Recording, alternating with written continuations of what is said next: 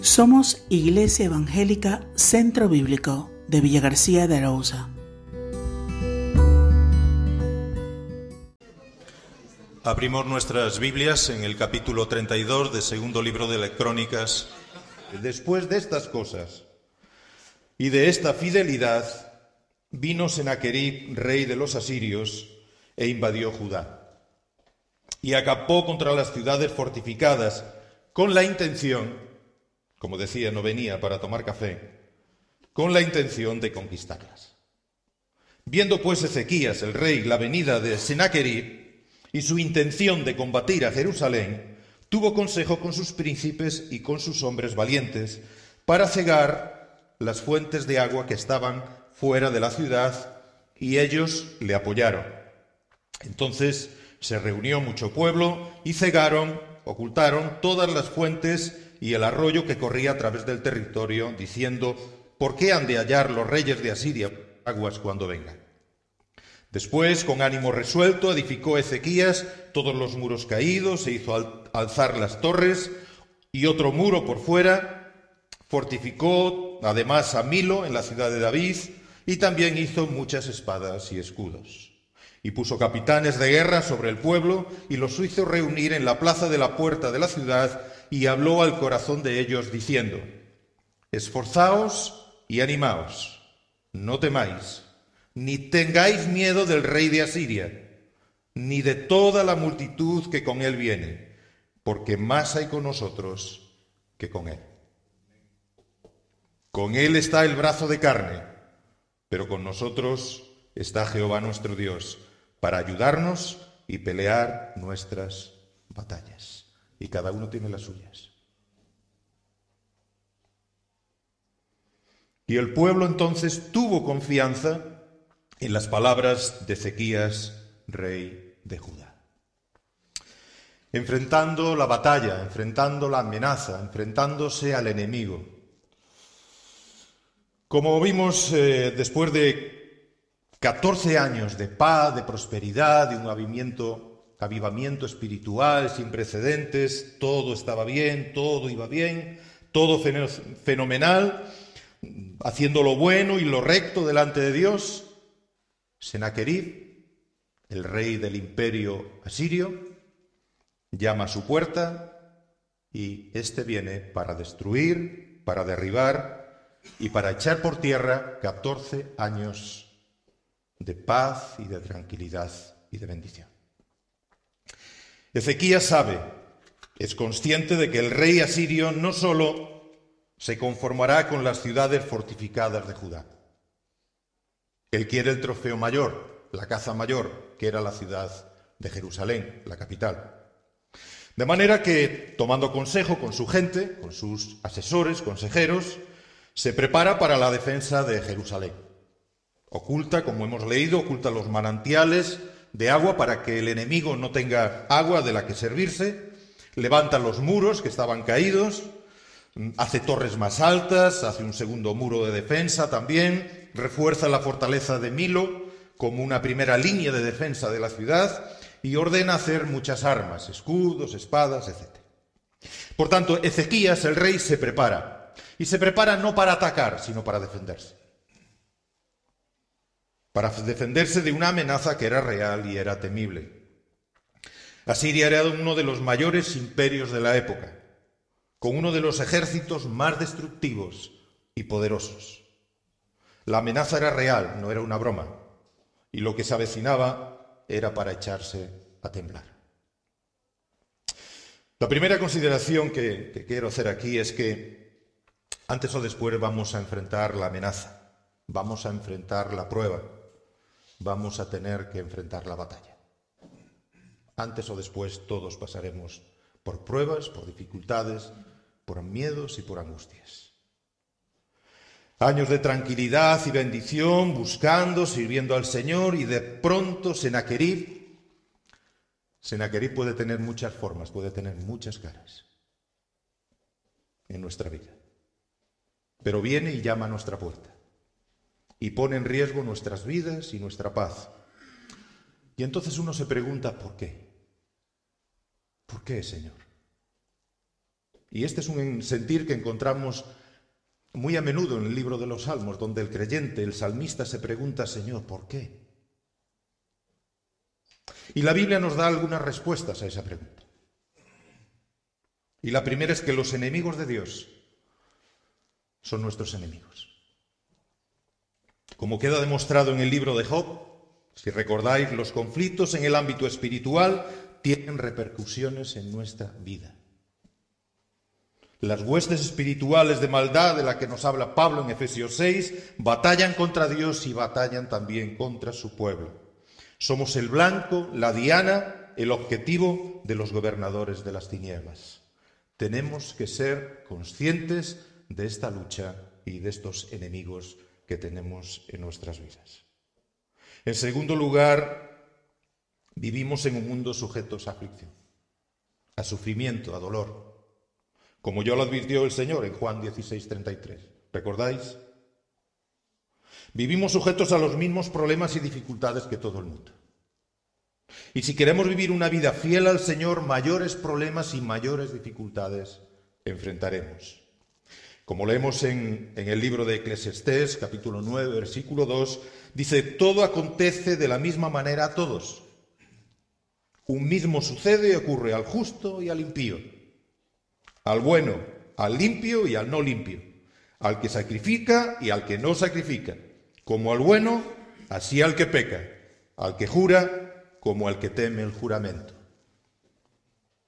Los problemas, las situaciones en la vida, no distinguen entre creyentes y no creyentes, entre los que tienen a Dios y no tienen a Dios. Los problemas vienen para todos y todos pasamos por ellos. Vivimos en un mundo sujetos a ficción. Y en tercer lugar, nuestra fe ha de ser examinada, probada. Pasada por el fuego.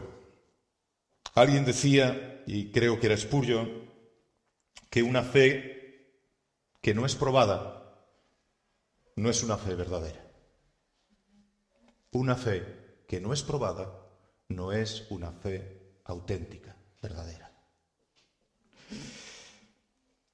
Cuando, cuando vamos allí a Deuteronomio, al capítulo 8, versículos 2 y 3, vemos allí a Moisés hablándole al pueblo, allí en los llanos, en la llanura de Moab, enfrente a Jericó.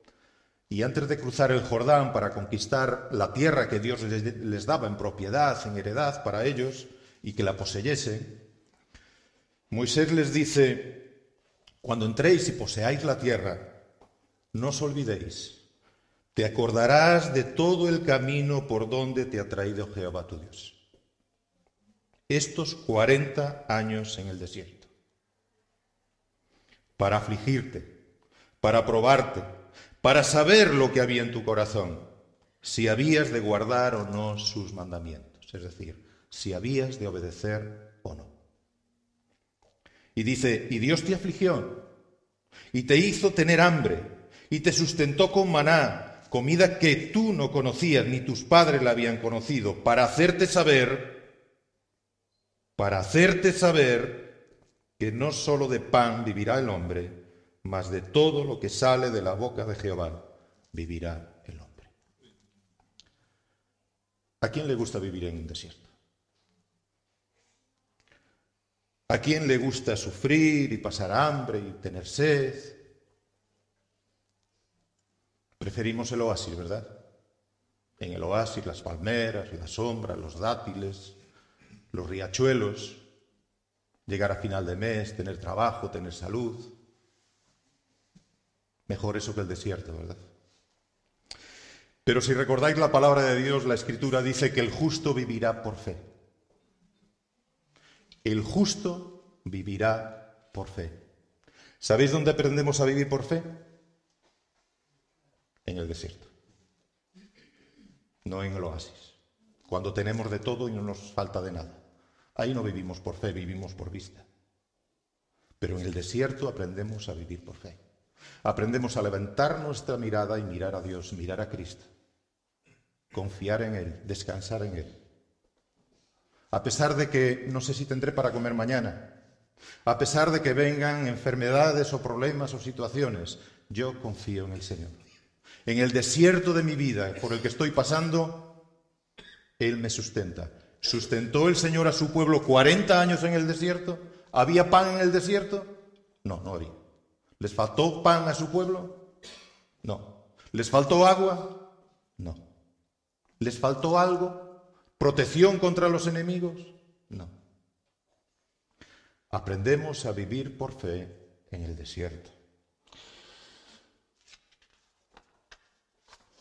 Dios permite situaciones inquietantes que traen miedo y angustia a nuestra vida para que aprendamos a confiar en Él. Habremos de aprender a estar tranquilos y confiados en el Señor. Dios no necesita saber lo que hay en nuestro corazón, ya lo sabe. Trae y permite situaciones en la vida para que descubramos la verdad que muchas veces se oculta, se esconde dentro de nosotros. ¿Y cuál es esa verdad? Pues que no somos tan fuertes como pensamos. Y que nuestra fe no es tan firme, tan poderosa como nos creemos. Y el apóstol Pedro, si recordáis, es un buen ejemplo de ello, ¿verdad? Es como el alumno que se cree tan listo, tan inteligente, que ya lo sabe todo, que no necesita estudiar, y cuando llega el examen se encuentra con cuestiones que no contaba con ellas, no esperaba, y entonces es cuando fracasa. Como el discípulo que piensa que ya ha llegado al top y no necesita velar, no necesita orar, no necesita leer, no necesita pensar y reflexionar porque controla, él puede. Y son los primeros en caer, son los primeros en fracasar. Por tanto, varias razones por las cuales la prueba llega a nuestra vida y no tienen por qué estar relacionada con la disciplina del Señor por el pecado. Puede que sí, pero no tiene por qué. Si eres un creyente que vives como un incrédulo, entonces espera la disciplina del Señor, porque va a llegar, antes o después llega. Pero si eres un creyente que vives como un creyente, con tus fallos, con tus problemas, pero la gracia del Señor te sostiene. Entonces no vendrá la disciplina, el castigo, pero lo que viene sí es la prueba. Dios va a examinar tu fe y la va a poner a prueba. Y la prueba llega porque todavía vivimos en este lado de la historia. Cuando estemos en la presencia del Señor, la vida será muy diferente, como se nos dice allí en Apocalipsis capítulo 21. Y como se nos dice también en Romanos 8, el apóstol Pablo, versículo 18, tengo por cierto, estoy convencido, estoy seguro que las aflicciones, los sufrimientos, las angustias del tiempo presente, de lo que vivimos ahora, no son comparables con la gloria venidera que nosotros ha de manifestarse. Hermanos y hermanas, lo mejor está por venir. Esto no es lo bueno que tenemos. Ni lo bueno son los años que han pasado. Muchos dicen que los años pasados fueron a los años mejores. Es mentira. Para nosotros no es así. Para nosotros lo bueno está por venir en Cristo. En segundo lugar, la reflexión es que mientras estemos aquí, aquí, habremos de prepararnos, estar preparados para enfrentar las pruebas, las amenazas, el enemigo. El rey, como vimos, tomó decisiones sabias que llevaron a cabo entre todos. Todos le ayudaron. Antes que llegase el enemigo, prepararon sus líneas de defensa. Pero el rey además hace algo muy importante y necesario.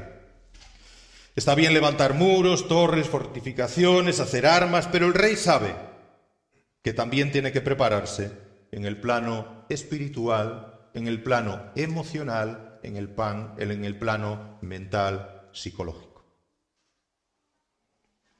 Está bien tomar decisiones sabias y prácticas para afrontar el día malo, el día del, del, enemigo, el día de la angustia, del temor, pero también habremos de preparar nuestro corazón, nuestro espíritu, nuestra mente.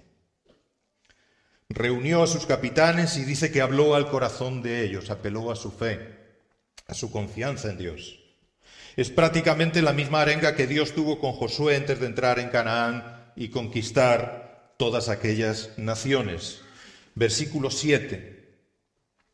Esforzaos y animaos. No temáis, ni tengáis miedo del rey de Asiria. Tenga la forma que tenga y la cara que tenga, da igual. No temáis, no tengáis miedo del rey de Asiria, ni de toda la multitud que con él viene. ¿Por qué? ¿Por qué? Porque más hay con nosotros que con él. Con él está el brazo de carne, que es fuerte, que es poderoso, nadie lo niega. Pero con nosotros está Jehová nuestro Dios. ¿Para qué? Para ayudarnos y pelear nuestras batallas. Y entonces dice que el pueblo tuvo confianza. La presencia de Dios Todopoderoso lo cambia todo en tu vida. Marca la diferencia en la vida de aquellos que están en Cristo. Si Dios es por ti, ¿quién contra ti? Si Dios es por nosotros, ¿quién contra nosotros? ¿Qué cosa? ¿O quién enemigo? ¿Qué enemigo puede ser mayor o más grande que Dios? Prepararnos espiritualmente pasa por tomar toda la armadura de Dios, como nos dice Pablo allí en Efesios 6. Y las armas también con las que pelear y resistir en el día de la batalla. Dice allí Pablo, porque las armas de nuestra milicia, 2 Corintios 10:4, las armas de nuestra milicia no son carnales. No andamos por ahí con el arco y la flecha y la ametralladora, sino poderosas en Dios para la destrucción de fortalezas. Y en Efesios 6, Pablo dice, por tanto, Tomad toda la armadura de Dios. Dios os ha provisto de una armadura. Debéis ponerla para que podáis resistir en el día malo. Porque el día malo viene y llegará. Y ese día tenéis que estar preparados. Tomad la armadura para que, habiendo acabado todo, porque la prueba no dura siempre, solamente un tiempo, habiendo acabado todo, estar firmes en vuestra fe y en vuestra confianza en el Señor. Así que estad firmes, ceñidos con la verdad, vestidos con la justicia, calzados del Evangelio de la paz, y tomad, coged el escudo de la fe, el yelmo de la salvación y la espada del Espíritu, que es la palabra de Dios. Tomemos decisiones sabias y prácticas para proteger nuestras vidas, pero preparémonos en el plano espiritual y mental, porque es ahí hermanos y hermanas, es ahí donde el diablo libra las batallas más crueles, más encarnizadas, más terribles, llenándonos de dudas y mentiras con el propósito de hacer tambalear nuestra fe y nuestra confianza en Dios. Dice que cuando el pueblo escuchó esas palabras del rey, el pueblo tuvo confianza. Y esa es la confianza que tenemos nosotros en las batallas que libramos si nos fortalecemos en el Señor, cuando clamamos y buscamos a Dios. Porque cuando nos sentimos débiles y frágiles es cuando más poderosos somos. Porque el poder de Dios reposa y actúa en la vida de aquellos y aquellas que no tienen fuerzas, ni saben qué hacer. Porque Él multiplica las fuerzas del que no tiene ningunas. Isaías 40, 29. Es el único que lo puede hacer. En matemáticas todo número multiplicado por cero da cero. Pero Dios multiplica por cero y da el infinito. Es el poder de Dios todopoderoso en tu vida. De manera que si Dios es por ti y Dios es contigo, no hay miedo, no hay temor, solo confianza y esperanza. Enfrentando la batalla, enfrentando el enemigo. Ahora, en segundo lugar, la estrategia del enemigo. Una estrategia, unas formas, unas maneras que debemos conocer. Debemos conocer a nuestro enemigo. Versículo 19, perdón, del 9 al 19. Dice, después de esto, Senaquerib, rey de los asirios, mientras sitiaba, rodeaba a Laquis, con todas sus fuerzas envió sus siervos a Jerusalén para decir a Ezequiel, rey de Judá, y a todos los de Judá que estaban en Jerusalén. Así ha dicho Senaquerib, rey de los asirios. ¿En quién confiáis vosotros al resistir el sitio en Jerusalén? No se engañe Ezequías para entregaros a muerte, a hambre y a sed, y al decir, Jehová nuestro Dios nos libra de la mano del rey de Asiria. ¿No es Ezequías el mismo que ha quitado sus lugares altos y sus altares y ha dicho a Judá y a Jerusalén, delante de este sol, delante de este solo altar adoraréis y sobre él quemaréis incienso? ¿No habéis sabido lo que yo y mis padres hemos hecho a todos los pueblos de la tierra? ¿Pudieron los dioses de las naciones de esas tierras librar su tierra de mi mano? ¿Qué Dios hubo entre todos los dioses de aquellas naciones que destruyeron mis padres que pudiese salvar a su pueblo de mis manos? ¿Cómo podrá Dios, vuestro Dios, librarnos de mi mano? Ahora pues, no os engañe Ezequías, ni os persuada de ese modo, ni le creáis que si ningún Dios de todas aquellas naciones y reinos pudo librar a su pueblo de mis manos y de las manos de mis padres, cuánto menos vuestro Dios os podrá librar de mi mano. Y otras cosas más hablaron sus siervos contra Jehová Dios y contra su siervo Ezequías. Además de esto, escribió cartas de blasfemia que blasfemaba contra Jehová, el Dios de Israel, y hablaba contra él, diciendo, como los dioses de las naciones de los países no pudieron librar a su pueblo de mis manos, tampoco el Dios de Ezequías librará al suyo de mis manos. Y clamaron a gran voz en judaico al pueblo de Jerusalén, que estaba sobre los muros, para espantarles y atemorizarles, a fin de poder tomar la ciudad. Y hablaron contra el Dios de Jerusalén, como contra los dioses de los pueblos de la tierra, que son obra de manos de hombres. La estrategia del enemigo. A esta altura de la historia, el reino del norte, sus hermanos del norte, eh, ya habían caído en manos del gran imperio asirio. En el cuarto año del rey Ezequías, el rey de Asiria, Salmanasar, había sitiado Samaria, que era la capital del reino del norte. Y tras, después de tres años de asedio, de estar rodeada y la capital cayó, fue tomada. Israel fue llevado en cautiverio, fueron deportados a las ciudades de los medos por no atender a la voz, por no escuchar la voz de Dios y haber quebrantado su pacto, su ley, no haber obedecido. Siete años después, en Asiria reina Senaquerib. Y este viene a por el resto de la tarta, del pastel. Invade Judá, y toma todas las ciudades amuralladas, fortificadas del país. Ezequías, para librarse de él, accede en un primer momento a entregarle un pago que el rey eh, le había impuesto, para lo cual tuvo que sacar todo el oro y la plata del templo. Y esto es omitido aquí en Segunda de Crónicas, quizás porque el cronista quiere centrarse en lo positivo y no perder el tiempo eh, en recursos y respuestas humanas que no solucionan los conflictos, al contrario los complican todavía más y los agravan. La cuestión es que los asirios tenían sitiada la ciudad de Laquis. Laquis era la segunda ciudad más importante, más grande de Judá. Y mientras la tenían rodeada y la combatían para tomarla, el rey asirio, Sennacherib, envía a tres de sus comandantes con un gran ejército para adelantar campaña contra Jerusalén. Y en Segunda de Reyes, en el capítulo 18, versículo 17, pues nombra a estos tres oficiales asirios por los nombres del Tartán, el Rapsaris y el Rapsaces. Parecen nombres de tres demonios, pero no eran demonios, eran hombres. Este último es el que toma la palabra, el Rapsaces, y, es el mensajero, el que habla de parte del rey de Asiria, el, rey Senaquerib, para Ezequías y también para que escuchasen todos los habitantes que estaban allí en Jerusalén. En el, mensaje amenazante, hostil, eh, que este oficial asirio profiere, notamos cosas muy interesantes. Hay toda una estrategia para intimidar y socavar la fortaleza y la confianza de Ezequías, del rey y de su pueblo.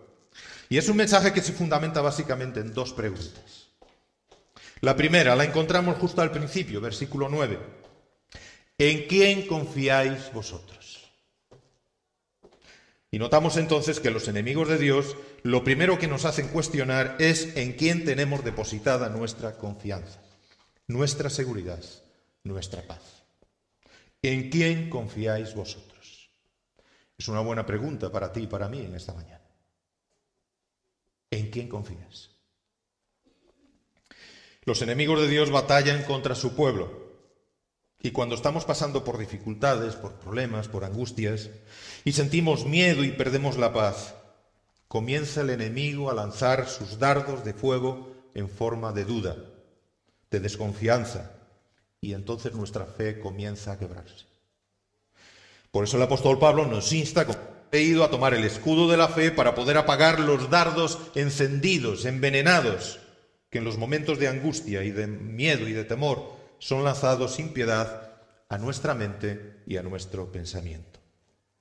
Y esta es una pregunta que habremos de contestar en el día malo. En el día de la angustia, del temor, que tenemos que enfrentar la batalla, sea cual sea esta, tenemos que responder esta pregunta. ¿En quién confiamos nosotros? Dice el salmista en el Salmo 56, versículo 3, en el día que temo, yo en ti confío. En el día que temo, yo en ti confío. Y habremos de tenerlo claro, saber en quién confiamos y conocer a quién confiamos. Porque esa es la primera cuestión que el enemigo te va a plantear. Pero cuando tú sabes y tú conoces en quién confías, el enemigo ya puede decir lo que quiera, porque tú estás seguro, estás segura, confiado y confiada. Porque el pueblo que conoce a su Dios se esforzará y actuará. Daniel 11:32. El pueblo que conoce a su Dios se esforzará y actuará.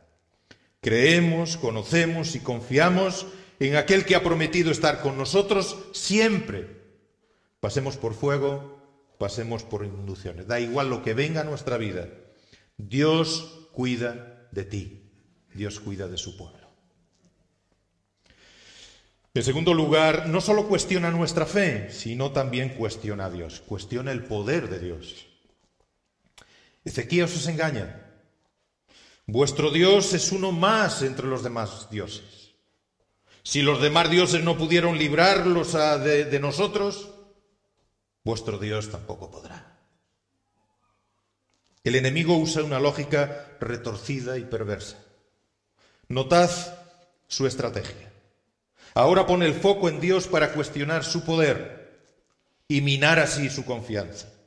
El Dios que os sacó de Egipto, el Dios que os hizo cruzar el Mar Rojo, el Dios que os alimentó por cuarenta años y os sustentó en el desierto y por el que derrotasteis grandes reyes y conquistasteis grandes naciones y os dio una tierra hermosa, el Dios que hizo todo eso, ahora ese Dios no puede librarlos, no puede librar no puede libraros de mi mano. ¿En serio? ¿El Dios que hizo todo eso por Israel ahora no puede librarte de tu mano? Ezequías trataba de fortalecer la fe de su pueblo, pero el enemigo lo cuestiona. Versículo 11. ¿No os engaña Ezequías? Versículo 15. Ahora pues, no os engañe Ezequías ni os persuada, que no os convenza de este modo, ni le creáis. Si ningún Dios pudo librar a su pueblo, cuánto menos vuestro Dios os podrá librar de su mano. Versículo 17. Tampoco el Dios de Ezequías librará a su pueblo de mis manos. El Dios de Ezequías no tiene poder para librar para libraros de mi mano. Tenemos que conocer las estrategias del enemigo para que no caigamos en su trampa, para que Satanás no gane ventaja alguna sobre nosotros, dice Pablo en 2 Corintios 2.11. Pues no ignoramos, no desconocemos sus maquinaciones, sus estrategias, sus maneras. Vivimos inmersos en un conflicto espiritual en medio de una guerra espiritual para la que debemos estar preparados. Para ello primero habremos de conocer a nuestro Dios. Y eso requiere de mucha Biblia, mucha oración. Por otro lado, habremos de conocer al enemigo y sus estrategias, sus mentiras, sus amenazas, porque lo que quiere es meternos miedo, que perdamos la esperanza y la paz y que vivamos en angustia y derrotados. Cuando en Cristo tenemos victoria y somos más que vencedores, de manera que no nos creamos sus falsedades, no ignoremos, no ignoremos sus maquinaciones. ¿Habéis escuchado alguna vez esas voces en vuestra cabeza, en vuestro pensamiento que dicen, Dios no te escucha, Dios no te ama, estás sufriendo porque Dios te aborrece, Dios te ha dejado, te ha desamparado. ¿Las habéis escuchado? Son las voces del enemigo que vienen a cuestionar el poder y la fidelidad de Dios en tu vida. Y cuando escuches esas voces, tienes que decirles, es mentira, porque Dios me ama. Y me ama con un amor eterno. Y Dios ha prometido estar conmigo y está conmigo. Y Dios ha prometido cuidarme y me cuida. Y ha prometido darme fuerzas y me las va a dar. Tenemos que conocer las estrategias del enemigo y combatirlas. Y las combatimos con la palabra de Dios. ¿Recordáis al Señor Jesús en el desierto? Su lucha espiritual allí con el diablo. ¿Cómo la combatió? Con la palabra de Dios. Con la verdad de Dios. La mentira, el engaño, la falsedad, tenemos que combatirla con la palabra de Dios. Por eso digo que es importante la Biblia, la palabra de Dios que es la espada del Espíritu en tu vida. Por último, en tercer lugar, la salvación viene del cielo, versículos 20 al 23. La salvación solo puede venir de la presencia del Señor. Mas el rey Ezequías y el profeta Isaías, estamos en los tiempos del profeta Isaías, hijo de Amós, oraron por esto y clamaron al cielo. Y el Señor, el Jehová, envió un ángel, el cual destruyó a todo valiente y esforzado y a los jefes y capitanes en el campamento del rey de Asiria. Este se volvió, por tanto, avergonzado a su tierra, y entrando en el templo de su Dios, allí lo mataron a espada sus propios hijos. Así salvó Jehová el Señor a Ezequías y a los habitantes de Jerusalén de las manos de Sennacherib, rey de Asiria y de las manos de todos, y les dio reposo por todos lados. Y muchos trajeron a Jerusalén ofrenda a Jehová y ricos presentes a Ezequías, rey de Judá, y fue muy engrandecido delante de todas las naciones después de esto. La salvación solo puede venir de la presencia del Señor. Tanto Ezequías como Isaías, el profeta, nos muestran el camino para enfrentar cualquier amenaza que venga a nuestras vidas. Orar y clamar al cielo, porque la salvación perfecta, completa, solo puede venir del cielo, solo puede venir, como he dicho ya, de la presencia de Dios. Aquí tenemos, eh, en estos versículos que hemos leído, tenemos un resumen de cómo sucedieron las cosas, pero en Segunda de Reyes, capítulo 19, eh, ahí tenéis más información eh, de cómo el rey subió a la casa de Dios y su oración y, derramó su corazón eh, delante del Señor, allí extendió las cartas del rey, eh, las cartas injuriosas del rey Sennacherib y expuso delante de él su miedo y su angustia en la presencia del Señor. Es prácticamente el mismo pasaje de Isaías 37. La primera vez el rey Ezequías respondió con diplomacia, con recursos y dinero. Pero la salvación fue temporal, fue solamente un parche. La segunda vez dice que entró en el templo y puso delante de Dios las cartas ofensivas del rey de Asiria y entonces oró y clamó por salvación. ¿Sabéis qué ocurrió? Que la salvación llegó. Dios hirió en el campamento asirio a unos 185.000 hombres. Y el rey Senaquerib, el asirio, regresó a su nación, a su país, avergonzado, humillado, donde sus propios hijos le asesinaron mientras adoraba allí en el templo a su Dios. Nadie que se levante contra Dios y contra su pueblo tiene un final feliz. Nadie. Así que en primer lugar aprendemos que no podemos ganar nuestras batallas sin el Señor. Porque separados de Él ninguna victoria es real y es completa, es auténtica. Buscar al Señor debe ser siempre nuestra primera decisión. Nos ahorraremos tiempo, recursos, dolor y seguramente vergüenza. Es lo que Dios siempre espera y desea de nosotros, que acudamos a Él en primer lugar. No hay nada que Él no pueda hacer. No hay enemigo que Él no pueda derrotar. No hay circunstancia que Él no pueda resolver o no pueda ayudarnos a soportar. Porque es el Señor de todo poder que hace posible lo que para nosotros es imposible. Solamente tenemos que buscar su presencia y creer y confiar. Tu fe en Dios es tu fuerza y tu fortaleza. Tu fe en Dios es poder de Dios en tu vida. ¿Qué le dijo el Señor a Marta? ¿Recordáis? Delante de, la tumba de su hermano Lázaro. Juan 11:40. ¿No te he dicho, Marta, que si crees, verás la gloria de Dios? Si crees, podrás ver la gloria de Dios obrando y actuando en tu vida. ¿Qué le dijo el Señor al padre cuyo hijo estaba endemoniado? Marcos 9:23. Si puedes creer, si puedes creer, al que cree, todo le es posible, conforme a la voluntad y el propósito de Dios. No le pidas un Ferrari porque no te lo va a dar. Pero si es conforme a su propósito y a su voluntad, todo es posible en tu vida. Igual da el Ferrari, ¿eh? no digo que no, seguramente que no. ¿Qué le dijo el Señor a Jairo, cuya hija acababa de morir? Lucas 8. Jairo, no molestes más al maestro, no le molestes más, tu hija ha muerto. Y en ese momento el Señor mira a Jairo y le dice, Jairo, no temas, cree solamente.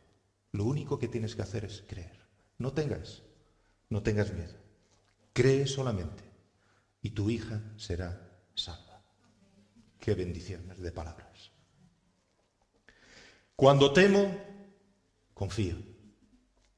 Y cuando confío, el miedo, la angustia, el temor desaparece porque el Señor está a mi lado. El Señor no me deja solo. El Señor me cuida. El Señor me defiende. No es con espadas ni con ejércitos. Basta su Santo Espíritu en tu vida, en mi vida, para cuidarte y guardarte en todo tiempo y en toda situación. En segundo lugar, estoy terminando ya. En segundo lugar, las pruebas que enfrentamos, y Dios permite, nos hacen más fuertes, más robustos espiritualmente. Tras esta prueba mm, que Ezequías y todo Judá enfrentaron, dice que Ezequías y todo el pueblo, toda la nación, fueron muy engrandecidos delante de todas las naciones. Sabéis, después de cada batalla que enfrentamos en la vida, ya no somos las mismas personas. No somos las mismas. Hay un antes y hay un después. Porque esta leve tribulación momentánea 2 Corintios 4, 17, produce en nosotros, en ti y en mí, un cada vez más excelente y eterno peso de gloria.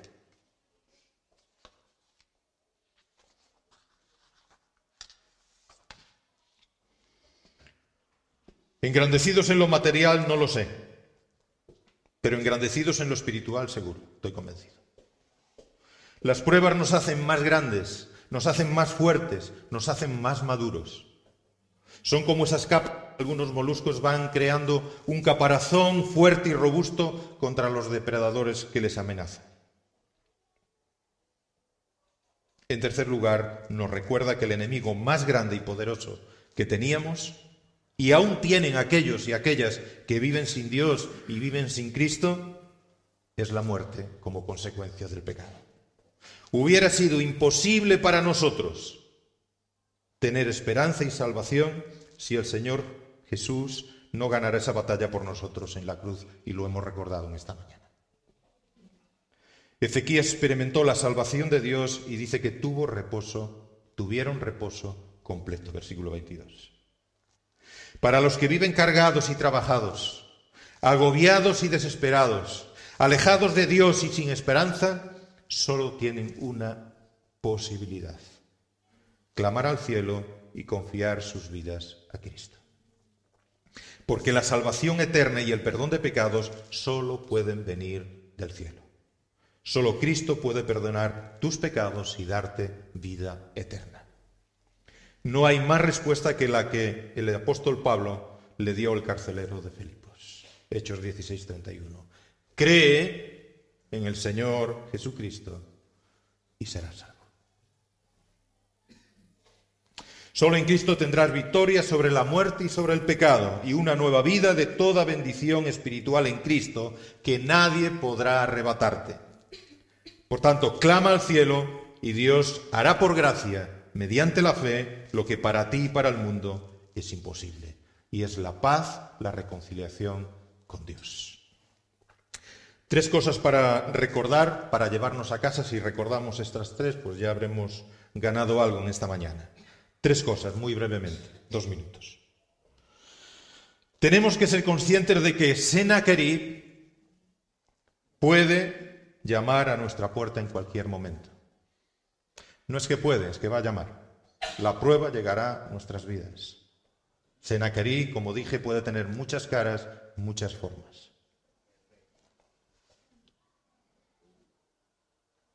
Las aflicciones forman parte del camino. Tomar la cruz forma parte de ser discípulos de Cristo. Tenemos batallas que enfrentar, batallas que pelear y debemos estar preparados. No pueden cogernos mm, distraídos, desprevistos. Tenemos que estar preparados. Mucha Biblia, mucha oración y mucha fe, mucha confianza en el Señor. En segundo lugar, los enemigos de Dios son los nuestros. Somos el blanco de las huestes espirituales que pelean contra Dios y contra su pueblo. Sus estrategias son la mentira, el engaño para quebrar nuestra confianza en Dios y llenarnos de dudas y temores. Su estrategia es sembrar la duda en tu vida, en tu mente. Y las dudas traen miedo. Y el miedo trae desconfianza. Y la desconfianza trae desesperación. Esta es la estrategia del enemigo. Nunca creas en sus mentiras. No permitas al enemigo llenar tu pensamiento de falsedades. Llénate de toda la palabra de Dios y cree, confía, ora y descansa en tu Salvador. Por último, la buena salvación siempre viene del cielo. Orar y clamar es el poder que tenemos para vivir seguros y confiados. El pecado y su consecuencia, que es la muerte, solo Dios lo puede quitar de tu vida. Y mientras eso no sea resuelto, no habrá paz, ni reposo, ni descanso, ni esperanza. Una y otra vez Dios lo advierte en su palabra, pero la muerte viene y el tiempo se acaba. La muerte viene para arrebatártelo todo, pero en Cristo tienes una herencia que es eterna y una esperanza viva que nada ni nadie podrá quitarte. Cree en el Señor Jesucristo y serás salvo. Que Dios te bendiga. Vamos a terminar entonces en oración. Sí, Señor, te adoramos, te alabamos, te damos las gracias porque tú eres el Dios de todo poder en nuestras vidas. Tú eres el Dios que nos da promesas eternas y maravillosas que las tengamos presentes, que las recordemos, que las tengamos vivas en nuestra vida, para poder defendernos de las mentiras y de las falsedades del enemigo que bombardea y llena nuestra mente de voces y de pensamientos, Señor, que, que, que hacen quebrar y que hacen tambalear nuestra fe y nuestra confianza en ti. Haznos fuertes y haznos firmes, Señor Haznos mirarte solamente a ti porque solo la salvación puede venir de tu presencia. Gracias porque tenemos un Dios que es fiel en nuestras vidas, al que podemos clamar, en el que podemos confiar, que ha prometido estar con nosotros cada día hasta el fin de los tiempos. Oh Señor, te damos gracias por tu palabra, que, trae, que es palabra de vida eterna y, y conforta nuestros corazones y fortalece nuestra fe en ti. Que tú nos ayudes en esta semana, Señor, en nuestras luchas, en nuestras batallas, en nuestras angustias y en nuestros miedos. Porque cuando tenemos miedo, Señor, en ti confiamos y en ti descansamos. En tu santo y en bendito nombre te damos las gracias y te adoramos. Amén.